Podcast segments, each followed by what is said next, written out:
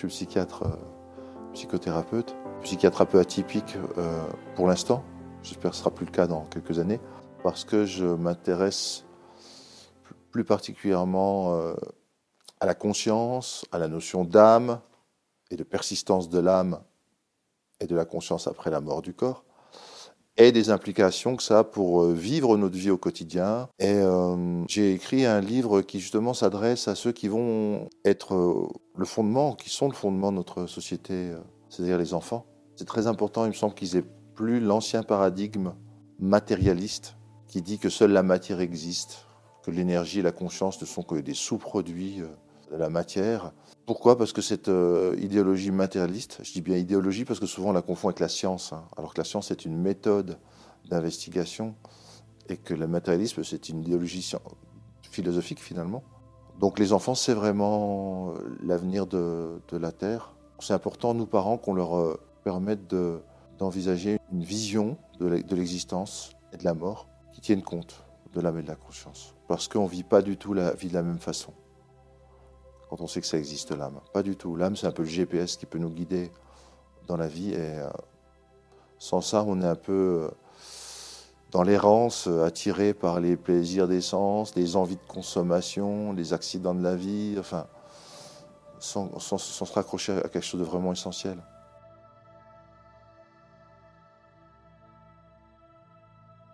Pour les enfants, la notion de conscience, cette partie de nous qui observe les choses et qui est indépendante des contenus qu'elle observe et qui a toujours l'impression d'être la même, même si la personne vieillit, même si elle a traversé telle expérience, elle sait que c'est moi qui est en train de vivre ça.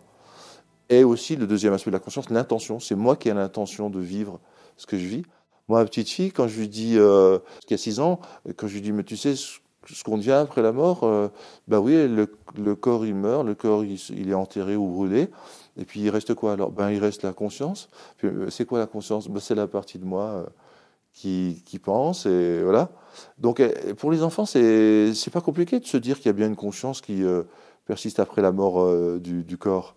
Les enfants, ils sont très ouverts à ça, beaucoup plus que nous adultes. J'ai fait une liste des questions les plus fréquentes que posent des enfants quand ils sont confrontés à la mort d'un proche, d'un animal ou parfois à leur propre mort, ou quand les morts les ont contactés, parce que ça peut aussi arriver.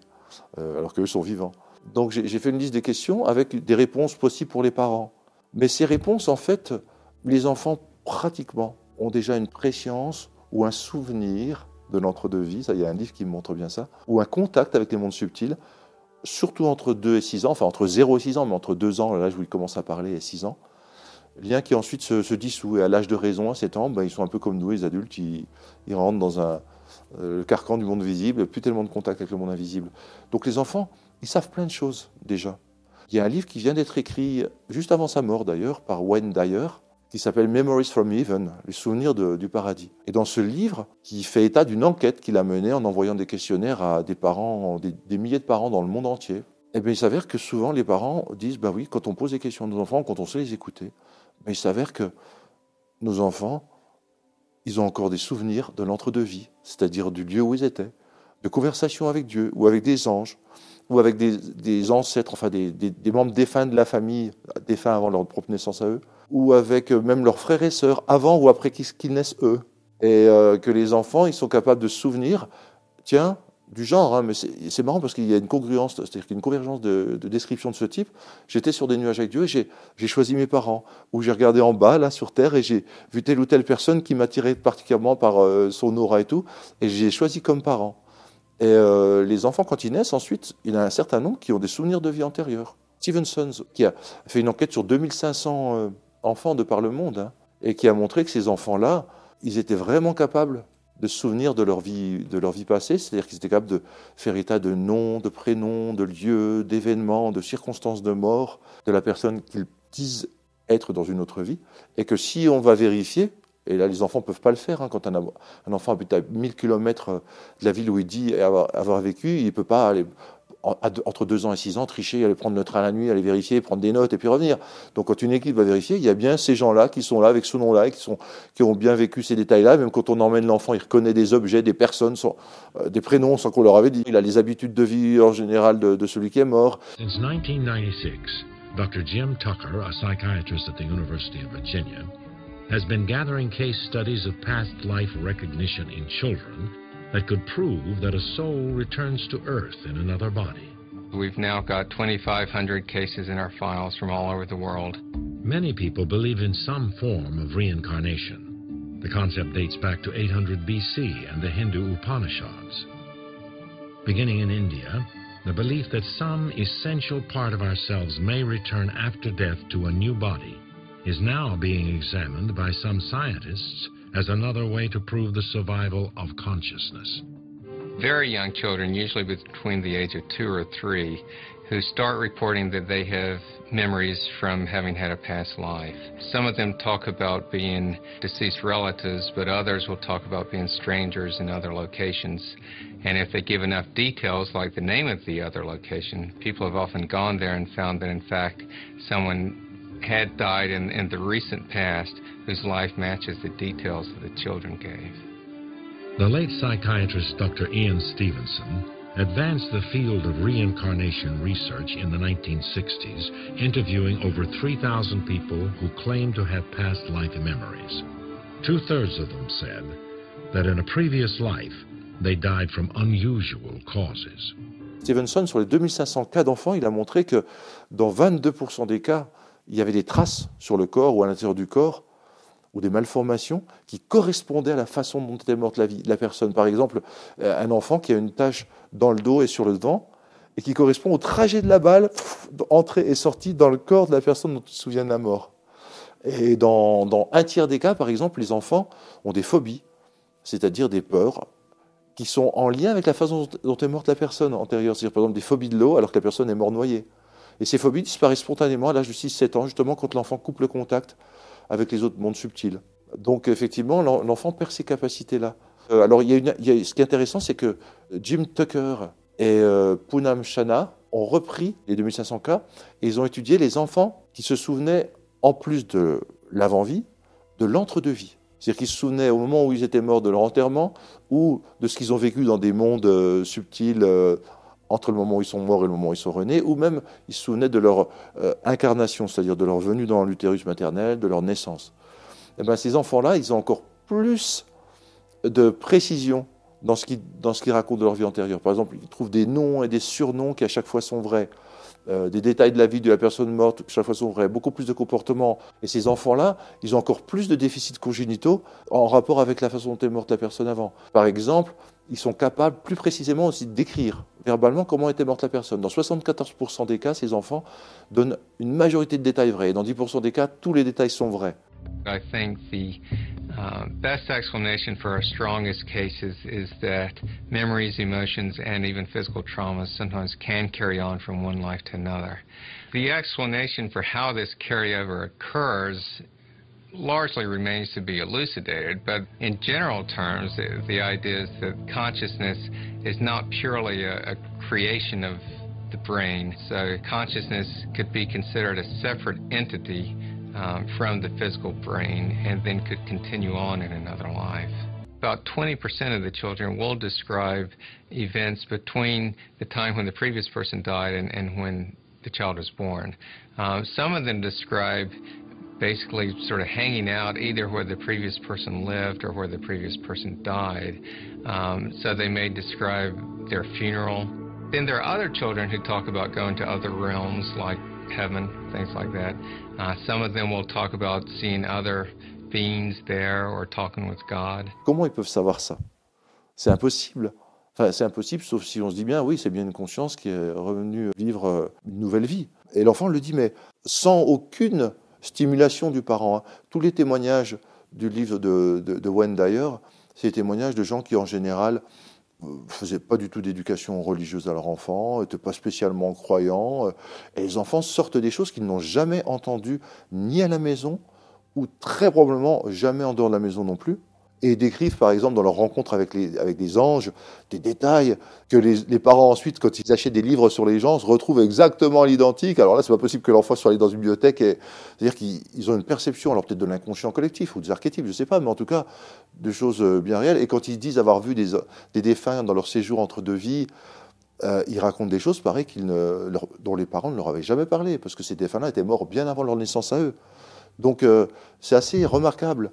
Et ça, ça peut arriver spontanément dans la plupart des cas, ou bien parfois lors d'expériences qui altèrent la conscience, mais pas suffisamment pour créer une expérience de mort imminente. Par exemple, il y a le fameux cas de Colton Burpo, qui est un, petit garçon qui a 4 ans, lors d'une péritonite grave, mais sans avoir jamais été euh, déclaré mort, c'est-à-dire l'électroencéphalogramme, la respiration, le cœur, jamais rien ne s'est arrêté pendant cette respiration, mais qui a décrit pareil tous ces phénomènes, d'avoir discuté avec Dieu et des anges euh, au ciel, d'avoir vu la petite sœur qui était liée à une fausse couche de ses parents, mais dont les parents n'avaient jamais parlé à l'enfant, qu'il avait une petite sœur qui était morte, etc.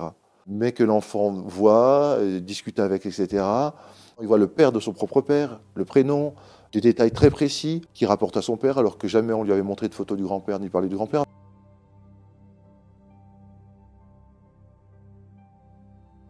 Il est important, effectivement, non pas de parler de nos croyances, parce que ce livre, justement, ça va à l'encontre des deux choix que jusqu'à maintenant on donnait aux gens et aux enfants.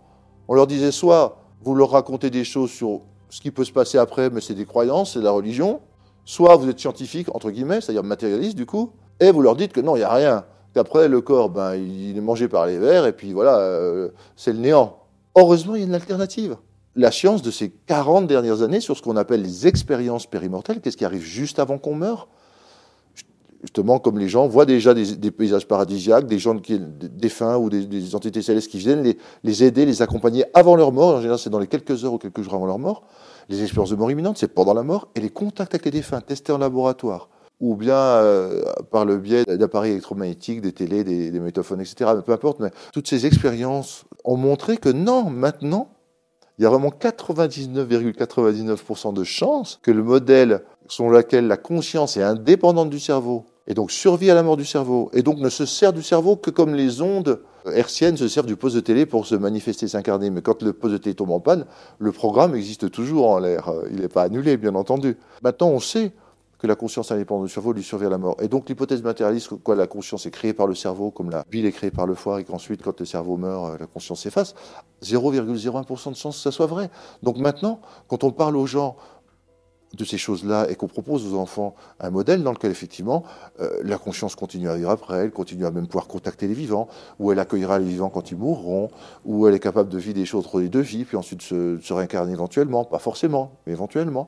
Tout ça, ça repose plus sur soit une aberration scientifique, soit sur une religion, mais ça se repose sur des faits donnés, précis, répétés, constatés de par le monde ces 40 dernières années par des chercheurs, psychologues, psychiatres, anesthésistes réanimateurs, pédopsychiatres, ce qui est proposé aux enfants comme réponse, et puis des réponses plutôt justement apaisantes et satisfaisantes, parce qu'elles elles vont dans le fait qu'il y a une continuité, que, si on aime, les liens d'amour persistent, que si on apprend, ben, tout n'est pas perdu comme une bibliothèque qu'on brûlerait, puis pour rien, cette vie sur Terre était pour rien. Donc après, on leur dit, ben, vous savez quoi, faites-vous plaisir, profitez, parce qu'après, il n'y a plus rien. Non, ça, c'est pas satisfaisant pour donner du sens à une vie. Et c'est pas satisfaisant pour mener une vie justement basée sur, l'amour de soi et des autres.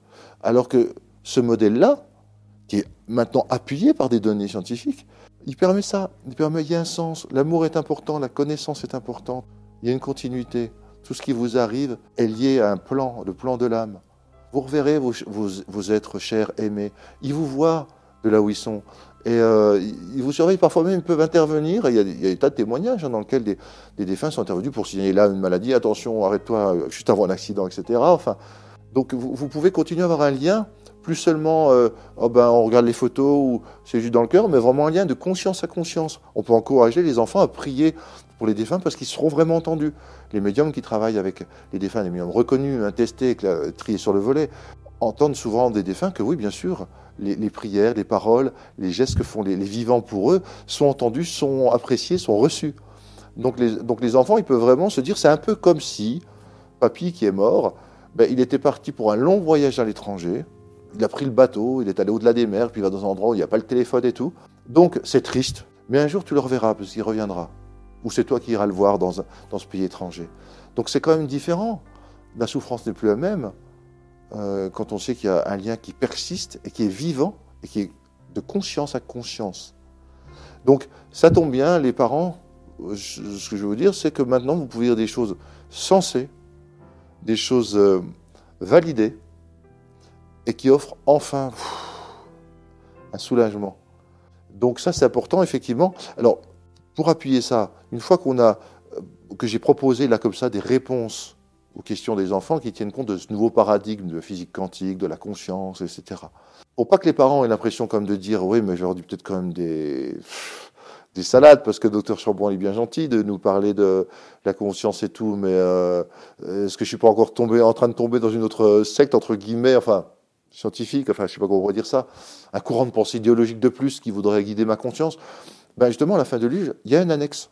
Je répertorie tous les travaux qui ont été faits sur les expériences de mort imminente, les contacts avec les défunts, les vies antérieures, euh, les visions des agonisants juste avant qu'ils meurent, quand ils sont en contact déjà avec l'au-delà, etc. Bref, pour que les gens aient, du matériel. Les, sources sont citées, donc là, ils peuvent se dire, oui, bon, bah, je suis pas en train de raconter n'importe quoi quand même. Quoi. Je veux dire, ça tombe bien, je dis des choses qui, qui sont liées à l'amour, au sens, à la conscience, qui parlent à mon enfant, qui me parlent à moi, qui redonnent de l'espoir, qui guérissent les blessures du deuil. Parce que souvent, quand on est contacté par un défunt ou, quand on est en contact avec sa propre mort, la plupart des gens qui font cette expérience n'ont plus peur de la mort.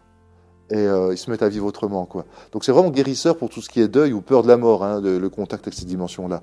Enfin bref, quand on répond aux enfants avec, ce genre de, de, données, euh, eh bien, euh, non seulement ça leur fait du bien et ça fait du bien à celui qui le dit, mais en plus, scientifiquement, bah, ça semble vrai maintenant.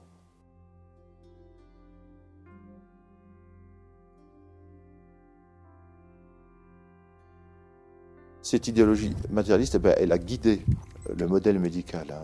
Les études de médecine se font sans parler de ce qu'est vraiment la mort, sans en parler du tout. Alors pour ce qui est subjectivement la mort et sur les expériences de mort imminente, ça dans les études de médecine en France, ça n'existe pas encore mais pratiquement sans en parler aussi au niveau de la biologie de la mort, c'est-à-dire que ce serait une discipline qui s'appellerait la thanatologie, qui permettrait de savoir ce qu'est vraiment la mort, parce que la mort n'est pas un moment précis. Ça, Samparnia, qui était très connu parce qu'il a montré que la conscience persiste même chez des gens qui sont normalement sans conscience, enfin le cerveau ne, fonctionne plus, le cœur ne fonctionne plus, etc.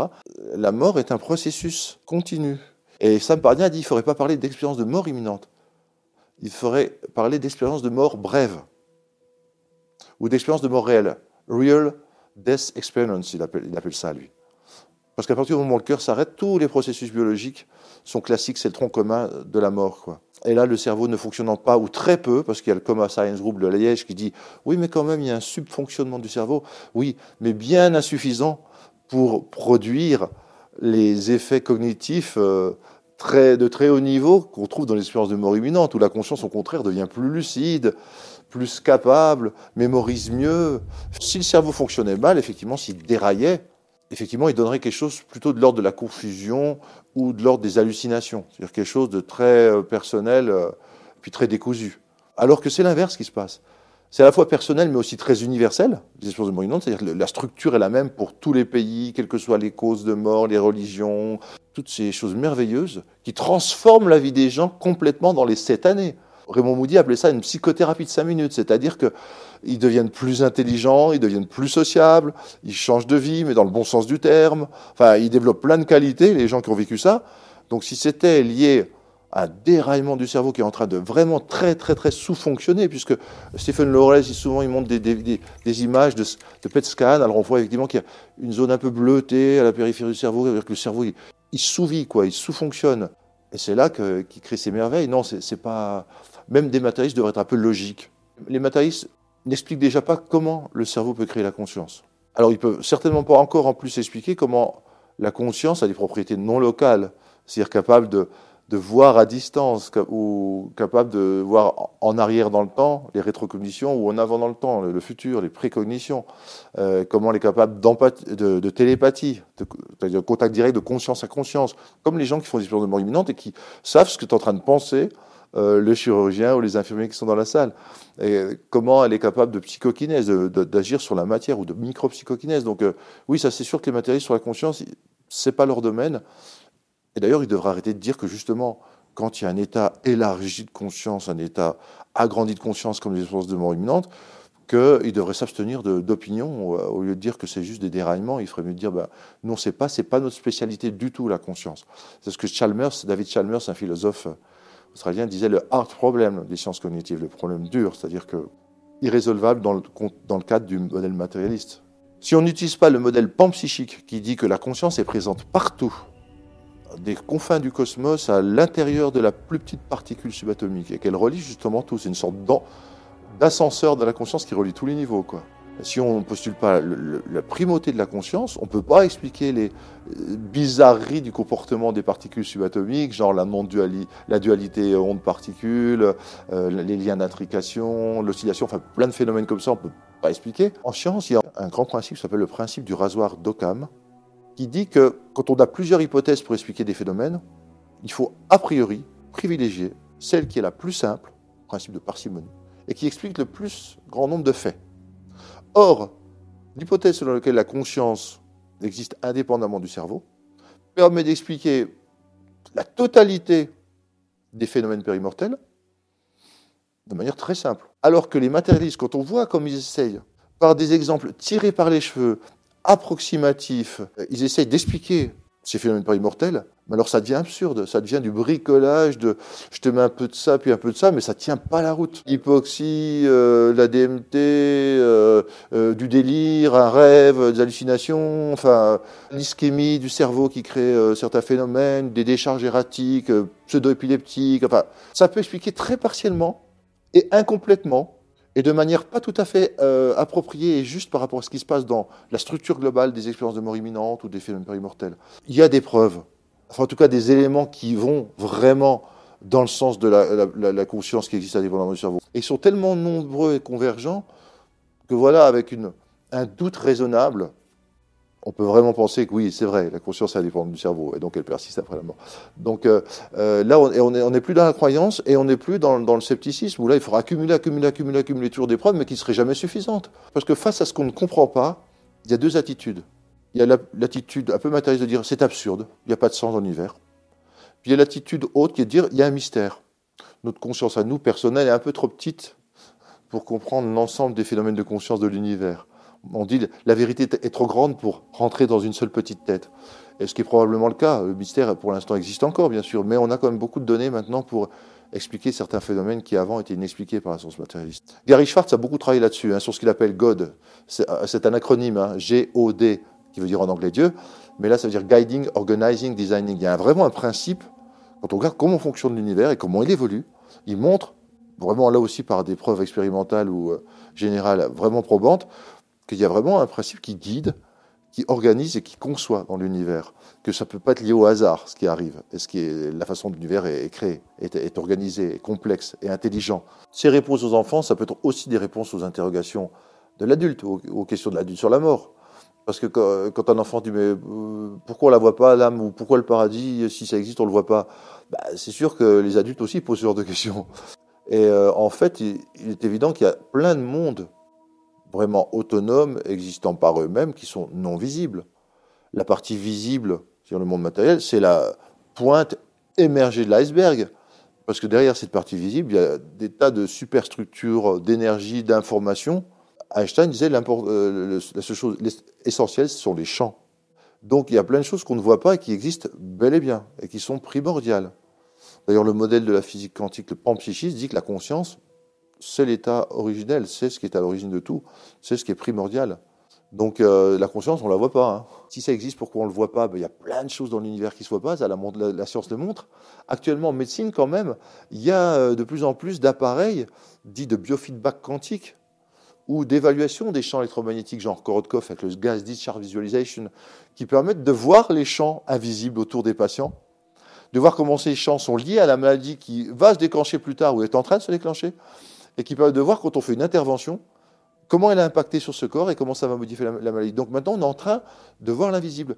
Mais c'est juste que le matérialisme, jusqu'à maintenant. Comme il avait dit, la matière est première, le reste, pas important.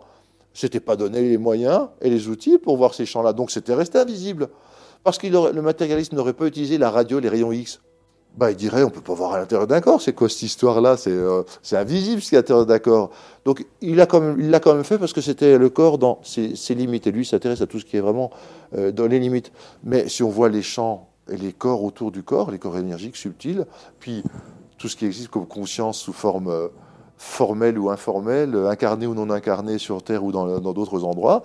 Là, ça bouge. Là, avec des appareils, on pourrait voir qu'il y, a plein de choses qui se passent. Mais la conscience, aussi, ce qui est important, c'est que la conscience, elle va finir aussi par infiltrer la médecine. En dehors de toutes ces expériences de mort imminente et de tout ce qu'on est en train de dire euh, sur l'expérience mortelle, elle va infiltrer la médecine parce qu'on va passer d'une médecine, certains disent prométhéenne, c'est-à-dire une médecine de guerre. Il y a des tumeurs et des maladies, on bombarde avec des médicaments, on arrive avec nos bistouris, on enlève, à quelque chose de beaucoup plus intelligent où on va collaborer avec le processus qui est en train de se dérouler dans la maladie, voir s'il n'y a pas des informations à ramener, une harmonie à remettre pour que ça reprenne son cours vers ce qui est la, tendance naturelle à la santé du corps, hein, qui est fait pour ça, l'homéostasie, etc. Donc on va, on va collaborer avec l'intelligence du corps et de la maladie pour voir comment arranger les choses. On est dans de la science avec conscience. Et Rabelais disait science sans conscience n'est que ruine de l'âme. Et il y a beaucoup de chercheurs maintenant d'ailleurs qui disent qu'il faudrait vraiment créer une science particulière pour la conscience. Parce que ça n'existe pas encore. Il y, a, beaucoup de gens qui s'occupent de la conscience, mais de manière transversale. Les modèles, ils changent. Quand les gens au pouvoir, les conservateurs, ceux qui ont fait toute leur carrière sur une idée particulière, qui veulent surtout pas voir les jeunes arriver, changer leur modèle, donc mettre, euh, euh, rendre caduque leurs recherches anciennes, prendre leur poste, pourquoi pas. Donc ils font tout pour euh, garder le modèle ancien, quoi il faut qu'il meure, que les générations changent pour que les idées puissent enfin se propager. Ça, c'est vrai. C'est Karl Popper, l'épistémologue, qui disait ça. Soit tu reconnais les choses telles qu'elles sont établies maintenant, mais alors tu remets en cause complètement ton modèle du monde. Donc ton ancien paradigme matérialiste vole en éclats. Tu peux plus t'en servir. Tu peux pas faire du rafistolage. Bon, je garde mon modèle, mais je rajoute ça. Non, non, ça c'est pas possible. C'est soit ça, soit ça. Là, c'est exclusif, quoi. Et, donc, ça, explique pourquoi, effectivement, des gens s'accrochent par carrière, par ambition, euh, par besoin, euh, ou par besoin protecteur, parce qu'ils veulent surtout pas savoir que l'amour persiste, parce que ça veut dire aussi que ce qu'on a fait de mal, notre mauvaise conscience et les liens avec des gens qu'on a fait souffrir, il va y avoir des comptes à rendre. Et ça, c'est pas forcément euh, ce que souhaitent les gens. Donc, ils préfèrent se dire, c'est cloisonné.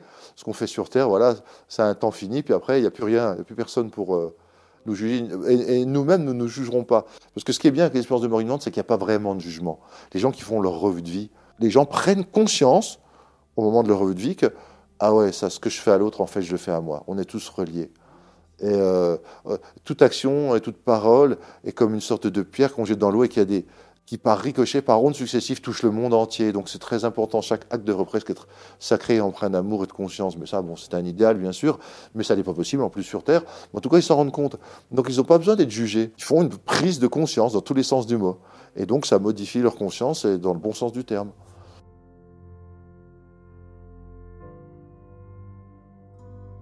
La naissance, c'est un sommeil et un oubli. On rentre dans un sommeil et un oubli de qui on est vraiment, quoi. Et on est formaté pour ça parce que sinon, euh, il n'y aurait pas d'expérience humaine. De toute façon, si on était conscient de l'unité de chaque chose, de que toi c'est moi et moi c'est toi, et que la compassion pleine et entière, en fait, on serait encore resté dans ces mondes de lumière et tout.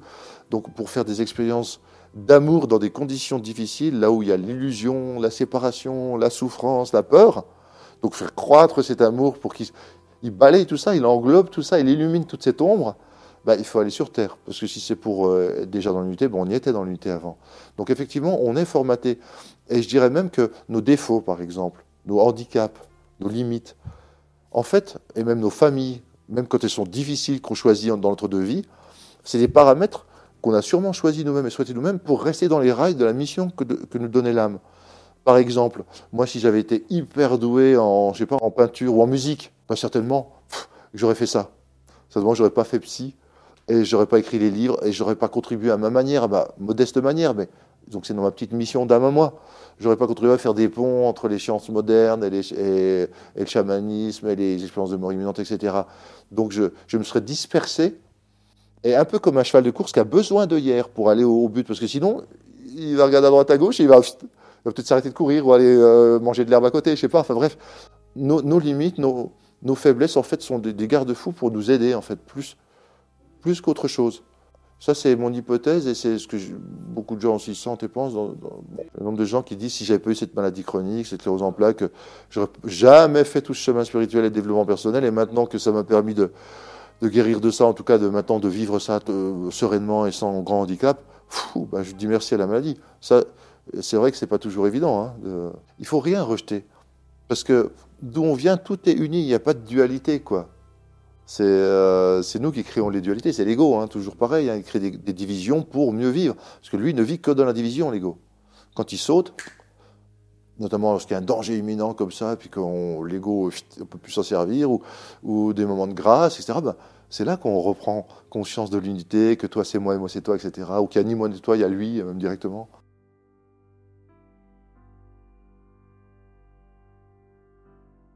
L'ombre, ce n'est que l'arrêt de la lumière. Hein. Si tu as un rocher qui arrête le soleil, derrière tu as une ombre. Mais l'ombre n'existe pas en tant que telle. Tu retires ce rocher, la, lumière sera de nouveau là. C'est la lumière qui éteint l'ombre, pas l'ombre qui éteint la lumière. Et euh, c'est-à-dire que moi, dans ce que je comprends des choses, de la matrice unicitaire, de la grande conscience d'où on vient, etc., qui s'est diffractée en différents rayons, en différentes sous-champs, sous-matrices, sous-conscience, etc., au bout d'un moment, on est tellement loin de la source qu'on perd un peu de sa lumière. Et que là, dans l'ombre, on croit voir des, fantômes ou des choses différentes, où on oublie que l'amour est tout, tout ça. Mais donc, dès qu'on se rapproche en agrandissant de conscience, on revient à ça. C'est plutôt un effet d'éloignement ou de distanciation ou d'oublier la source qui crée le mal. Mais le mal en lui-même n'est pas le moteur d'un changement quelconque. Je veux dire, quand tu te rapproches de la source, tu vois que ce qui lui permet de progresser, de croître, c'est la, joie et l'amour. C'est ça qui dilate la, peur, la haine, la, différence, tout ce qui rétracte, ce qui contracte, ce qui ferme. Et ça n'a jamais donné euh, une croissance. Parler aux enfants, c'est d'autant plus important qu'eux sont encore proches de cette conscience et de cette lumière, qui sont les aide à en parler. Ils s'en souviendront certainement mieux. Ils nous donneront des leçons que même des grands maîtres ne peuvent pas nous donner. Et c'est important parce que dans leur vie, euh, toutes les connexions qu'ils auront faites précocement avec l'amour, la lumière, enfin la dimension de la conscience, vont les aider à mieux grandir, à mieux vivre de manière plus sensée, plus aimante, etc. Donc c'est très important, le fait que ce soit reconnu par les parents, que ce soit discuté, l'enfant va mieux euh, l'incarner, ça. Avec un bémol, c'est que quand même, on parle justement que c'est programmé pour qu'on oublie, etc., pour faire notre vie, nos expériences avec nos erreurs. Quand même, dans toutes les études, par exemple sur la réincarnation, à 7 ans, vers 7 ans, les enfants oublient les vies antérieures. Et là, dans l'étude de Wendayer, Là aussi, on retrouve l'âge de 7 ans, l'âge soi-disant de raison, c'est-à-dire où euh, la les structures logiques prévalent, le la rationalisation prévaut, l'intuition est coupée un peu, etc. Les enfants perdent un peu cette connexion, et c'est peut-être nécessaire, parce que euh, pour apprendre, il faut faire des erreurs, et tu peux pas faire des erreurs si on te donne le corriger tout le temps, quoi. C'est-à-dire, euh, s'ils étaient en permanent guidés, par Dieu, God, GOD, euh, la conscience de l'univers, on va dire, ou des, entités qui dérivent cette conscience, les anges, etc., les, les, êtres de lumière, bah, ils apprendraient pas. Il n'y aurait pas de décision personnelle. Si tu passes un examen en, classe et puis que l'examinateur qui est là, puis qui te souffle toutes les réponses sur l'épaule, c'est ça. Ah, tu n'y arrives pas, tu mais tu vas jamais rien apprendre, tu pourras jamais tester ton niveau. Donc c'est pareil, il y a comme une déconnexion qui se fait chez l'enfant. Mais entre 0 et 6, 7 ans, c'est quand même très important, parce que ça va l'apaiser. Il y aura quand même quelque chose qui va rester, au moins dans l'inconscient, ou dans sa grande conscience qui n'est pas accessible à la conscience ordinaire, de ce lien qu'auront validé et accrédité les parents, des informations qu'ont dans les parents, mais surtout ça les aidera à passer le cap.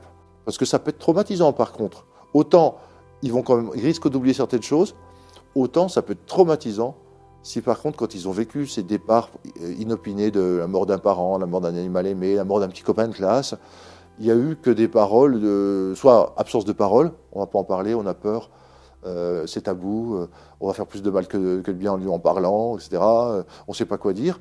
Soit en disant des trucs du genre, ben non, ben c'est fini, maintenant il y a les verres, quoi, pour le corps. Ça, ça peut être très traumatisant, donner la vision d'un monde absurde, mais qu'est-ce que je suis venu foutre dans ce monde, quoi? Et puis même l'oublier momentanément, parce que notre éducation est telle qu'entre 7 ans et 20 ans, on oublie la lumière souvent, euh, ou 7 ans l'adolescence, pour la redécouvrir plus tard.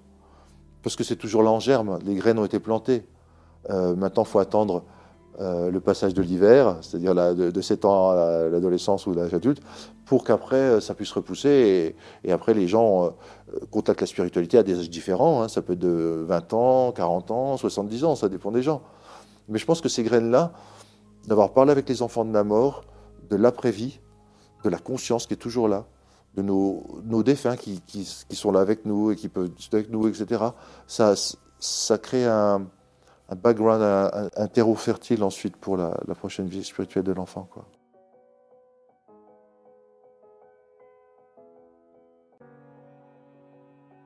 C'est vrai qu'on dit que des choses très évidentes. Le bon sens près de chez vous. Il n'y a pas besoin d'appartenir à une secte ou d'être dans une religion. Euh, ça tombe sous le sens. C'est très rationnel finalement. Euh, le modèle de la conscience, c'est des enfants qui sont proches de cette conscience originelle et qui nous apprennent des choses, etc., etc. Et à qui on peut rappeler des choses de cette conscience. Et euh, je veux dire, pourquoi ne pas y avoir pensé avant enfin, Pourquoi avoir passé le 19e siècle, le 20e siècle à, ériger un modèle matérialiste qui coupe les gens de leurs racines, de leurs expériences profondes, spirituelles, pour un productivisme et pour un athéisme forcené euh. Bien sûr, la, la spiritualité n'est pas la religion. La religion, elle détourne parfois la spiritualité à son profit, elle crée des structures de pouvoir avec des hommes qui réinterprètent les choses et qui disent tu dois passer par mon intermédiaire. La spiritualité, c'est existentiel, c'est l'expérience directe qu'on est tous reliés à la source, qu'on vient tous de cette source, que le sacré nous entoure, qu'il est immanent et transcendant. Ça, les enfants sont bien plus doués que nous pour le savoir. Les enfants, quand ils parlent de l'au-delà, ils disent des choses très simples. Ils disent il n'y a jamais d'ombre là-bas, il n'y a que de la lumière parce que Jésus et Dieu, ils émanent de la lumière, ils créent cette lumière. Ils disent qu'effectivement, les, les corps ne sont pas vus distinctement. Il y a des corps de lumière, mais qui sont vus sans, forme, sans, bord très net, mais qui sont tous jeunes, en bonne santé, et, euh, et comme il disait, sans lunettes, Colton Burpo, c'est marrant, quoi. C'est-à-dire qu'il n'y a, plus besoin, puisqu'il n'y a plus de matériel, il n'y a plus de matière euh, en difficulté ou malade. Les enfants, c'est leur langue maternelle, un langage de la conscience et, euh, de l'âme. C'est leur, langue maternelle, c'est-à-dire qu'ils comprennent ça très bien. Comme on disait, ils sont encore branchés là-dessus, quoi. Et, non seulement ils comprennent, mais parfois ils, nous apprennent des choses. Wayne d'ailleurs le dit, il dit qu'il faut vraiment considérer nos enfants comme des petits maîtres, pas comme des personnes à qui on va se contenter d'apprendre des choses, mais des, personnes qui peuvent nous apprendre de grandes choses. Et dans son livre, il donne des exemples d'inspiration mystique d'enfants, mais c'est euh, incroyable que, ça puisse sortir de la bouche, enfin, c'est pas du cerveau du coup, mais de, de la conscience d'être si jeunes, à qui on n'a rien appris d'extérieur, donc ils l'ont bien appris d'une autre source, ça laisse vraiment à penser qu'effectivement on s'est trompé en pensant que euh, l'enfant était une boîte vide et qu'il fallait la remplir et que, ou alors une sorte de, bloc de cire vierge sur lequel il fallait imprimer euh, des informations. Ça peut fonder une nouvelle société, ça peut fonder un nouveau paradigme. C'est eux qui effectivement vont être les prochains chercheurs et les prochains enseignants les prochains communicateurs, nos enfants. Donc si ils puisent à la bonne source ou qu'on renforce la bonne source chez eux ou qu'on leur donne des informations qui soient cohérentes avec ce qu'ils sentent intérieurement, au plus profond, dans leur intuition, dans leur tripes, ça va vraiment les aider à, à avoir cette forte conviction, cette forte conscience du sacré, de la vie, de la conscience. Et ils vont pouvoir euh, sûrement ensuite entreprendre des métiers ou faire des études ou des recherches qui seront dans ce sens-là. Donc on est en train de tutoriser une plante pour qu'elle puisse pousser le plus près de son axe et au plus près de la lumière, qu'elle donne le meilleur de ses fruits.